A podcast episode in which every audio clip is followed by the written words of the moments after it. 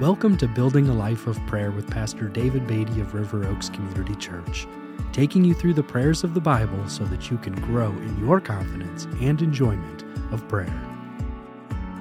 Thank you for joining me today as we talk about building lives of prayer.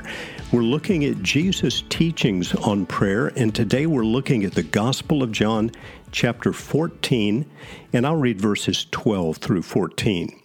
Jesus said, Truly, truly, I say to you, whoever believes in me will also do the works that I do, and greater works than these will he do, because I am going to the Father.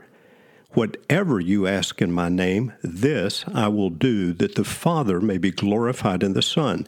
If you ask me anything in my name, I will do it. Again, Jesus gives the strongest possible encouragement to believing prayer, to having faith in God when we pray. But it's always important to understand Scripture in its context, that is, in its setting. And this promise for prayer has a context. Again, verse 13 reads, Whatever you ask in my name, this I will do, that the Father may be glorified in the Son.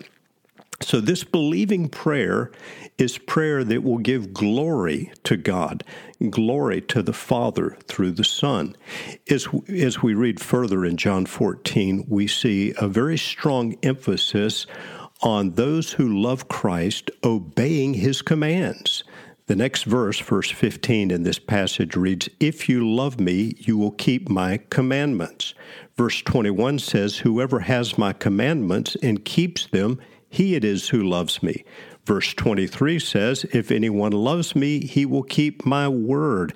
And verse 24 says, Whoever does not love me does not keep my words. So there's a very strong emphasis in this passage on living a life of obedience to Jesus' commands.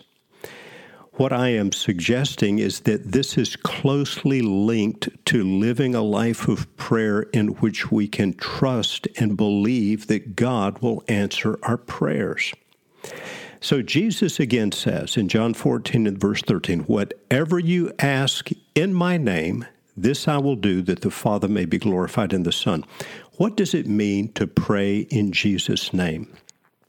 I think to pray in the name of Jesus is to pray on the basis of who He is, on the basis of what He has done, on the basis of His righteousness and the relationship into which the believer is brought through faith in Christ Jesus.